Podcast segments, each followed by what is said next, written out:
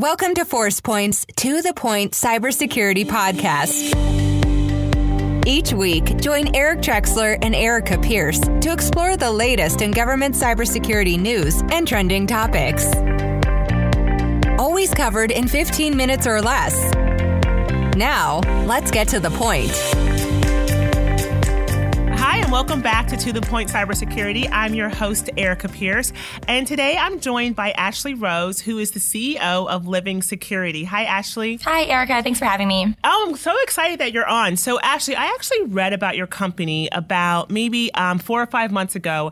Uh, it's an, I read an article that was saying um, that your company had started a uh, sort of an innovative approach to doing cybersecurity training. So, you do cyber escape rooms, and I know you've done them for some government organizations. You do it for corporations, but just tell me more about the company, how the concept start. Um, it's it's very cool because you took something that people like to do that's current uh, escape rooms, and you um, are you know educating them about something that we need a lot of education about, which is cybersecurity.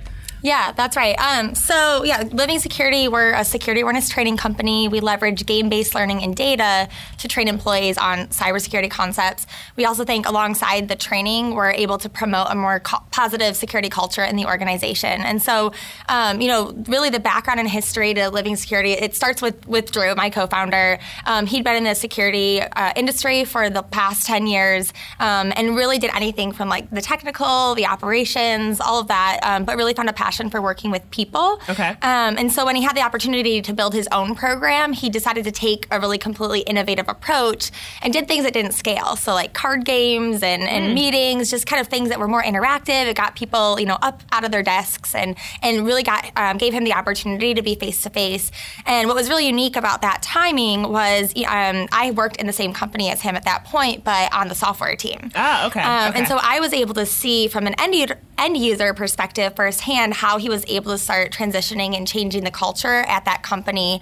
And I have a prior um, entrepreneurial background. I had a company um, previous to Living Security. And so we've really put our heads together and we're like, how do we tackle this really big issue of training in the security space? Mm-hmm. We see, you know, a majority of the breaches that are, are occurring are still because of result of human error, right, whether intentional right. or malicious.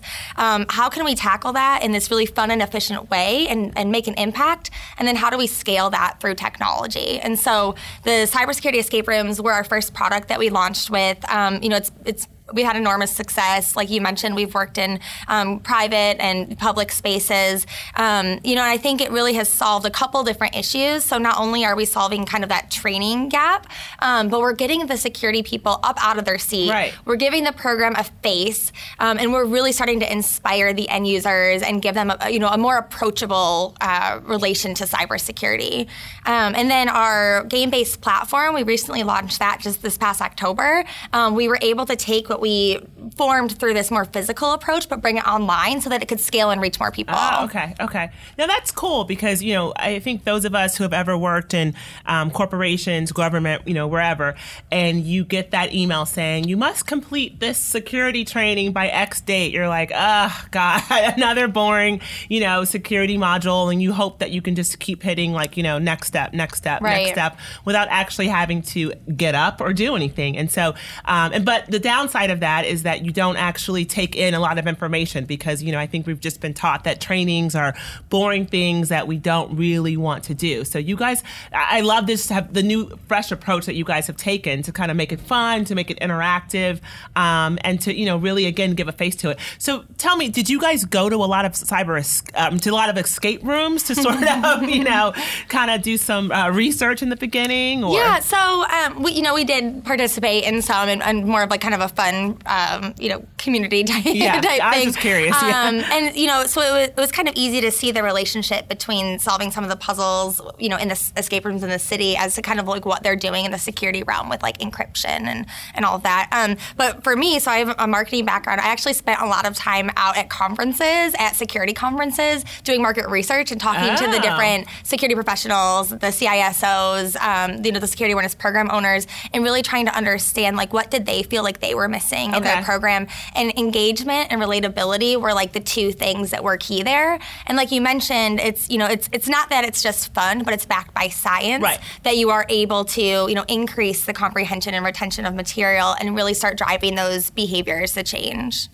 And so, in terms of how you develop um, the exercises, how do you keep up with sort of the new threats that you know are coming about, and making sure that the content that you're including in the escape room um, is relevant? Because we know that cyber threats, in terms of the types of threats, the you know just just in general, um, the characteristics of them, they're always evolving, they're always changing. You know, the the enemy, quote unquote, is always a step ahead of us. So, mm-hmm. how do you um, how do you keep up with that piece? Yeah, so living security actually has a threat intelligence arm to it. And so, um, you know, we believe that the intersection of threat intelligence and security awareness is content. And so, our director of threat intelligence and content, named appropriately, Graham Westbrook, leads that program, um, but does his, you know, intelligence collection and okay. to make sure that we're constantly updating our content, um, both in the escape room and the online program. And we also t- take a customized approach. So one of the things that we, you know, wholeheartedly believe is that security awareness programs can't be one size fits all mm, or go across organizations. And so we found, um, you know, a scalable way to make sure that we're able to customize to focus on risks and threats that are really important to the company that we're working with. Wow. Okay. So then, tell me just um, how does it work? Just the practical part of it. If I'm a um, a government organization, if I'm a company, and I want to have a cyber escape room, how how how do I how does it work once I reach out to you?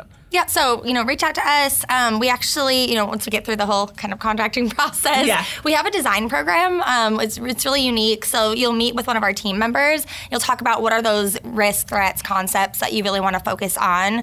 Um, we have a series of storylines that you get to choose from. So something that you think would be exciting and relatable to your end user basis, and then we actually build and customize the room for you. We integrate policy and messaging into. Um, we have a, a, management app that actually, as people are going through the game. Um, they're entering codes in and they're prompted with security trivia questions. So that's where we're able to collect a lot of data for the program owner. But we make sure that our messaging is consistent with yours as well.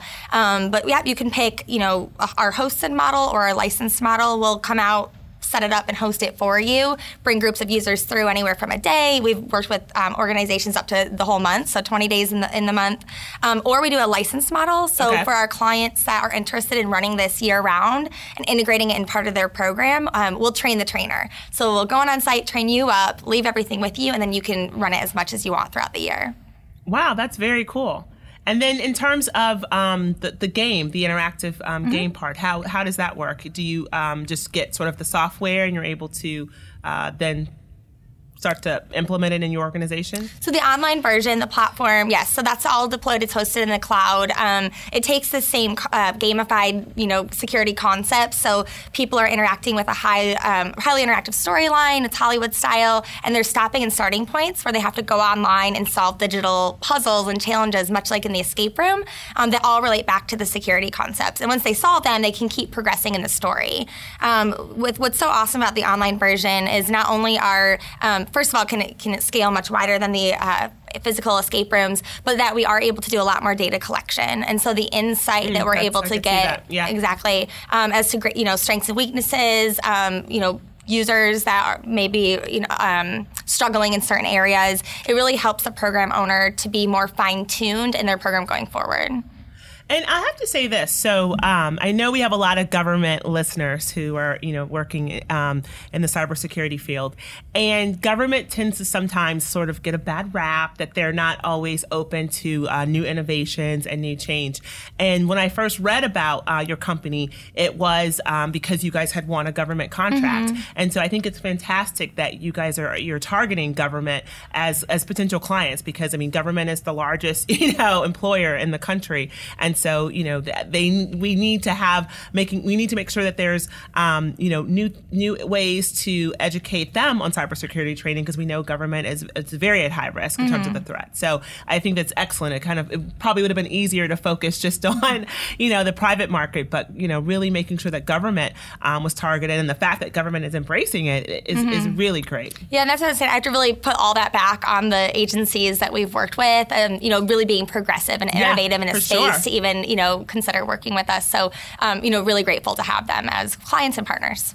Excellent, excellent. Well, let me ask you um, one other question, one other area. So I know you're here um, at the uh, Forcepoint Cybersecurity Leadership uh, Conference. You, you were on a panel earlier mm-hmm. that focused on women in cybersecurity um, in terms of moving the workforce forward. So how has your experience been in terms of um, you know being a, a, woman in a field that, frankly, you know, there's not a whole lot of, of, of, other women um, in leadership positions and, and, and such. How how how's your experience been, and what brought you to the tech technology field? Yeah, so great question. Um, so, you know, what I was able to speak on up, up on the stage in the panel was that I do come from a non-technical background. So I got my degree in marketing, and then I um, started a company in the swimwear space, in the clothing space. Um, I actually did um, branch out into technology before living security. I started in product, but then moved over into software, mm-hmm. and so that was kind of my foot in the door with technology. Um, but I'd always kind of been around cybersecurity, so I was aware that it was a possibility. Um, and so, you know, when Drew and I started the company together, um, for me, it wasn't as much of a stretch to see myself in the field and know, and I knew that my skill sets that I had brought prior would add value um, in what I was doing. Sure. And so, you know, I think one of the challenges, um, you know, is is just that is that people feel, you know, intimidated. Um, they feel really good and strong about what they're doing. They know they have awesome skill sets and they're able to add value, but they're not exactly sure. Hey, can I do this in the field right. of cybersecurity? Um, oftentimes, uh, you know, cybersecurity is very like intangible, and so what, what I think is really, um, you know, really amazing about what Living Security is doing is that we try to make the intangible approachable for people. Mm. And so kind of opening up the mindset to mm-hmm. say, hey, mm-hmm. okay, this is really cool. Oh, hey, like what I've, you know, went to school for, what I, where I worked in, like that's something that I can translate now into this space and really make an impact on the mission that we're all here to solve. Excellent. Well, I think what you're doing is amazing. So continue um, to grow, and I, I, love that you guys are moving into new areas as well beyond the escape room. So that, that's always a great thing. So thank you so much. After reading the article, it's exciting to you know read about someone and then actually meet them in person. Yeah, so awesome. Thank, thank you. you, Ashley. Appreciate you being on the podcast this week. Thanks for having me. And thank you to all the listeners for tuning in. Uh, please do subscribe to the podcast, rate us, and feel free to uh, send us a note and let us know what you think or what you want us to talk about. Until next week, thank you. Thanks for joining us on the To The Point Cybersecurity Podcast, brought to you by ForcePoint. For more information and show notes from today's episode, please visit www.forcepoint.com slash gov podcast. And don't forget to subscribe and leave a review on iTunes or the Google Play Store.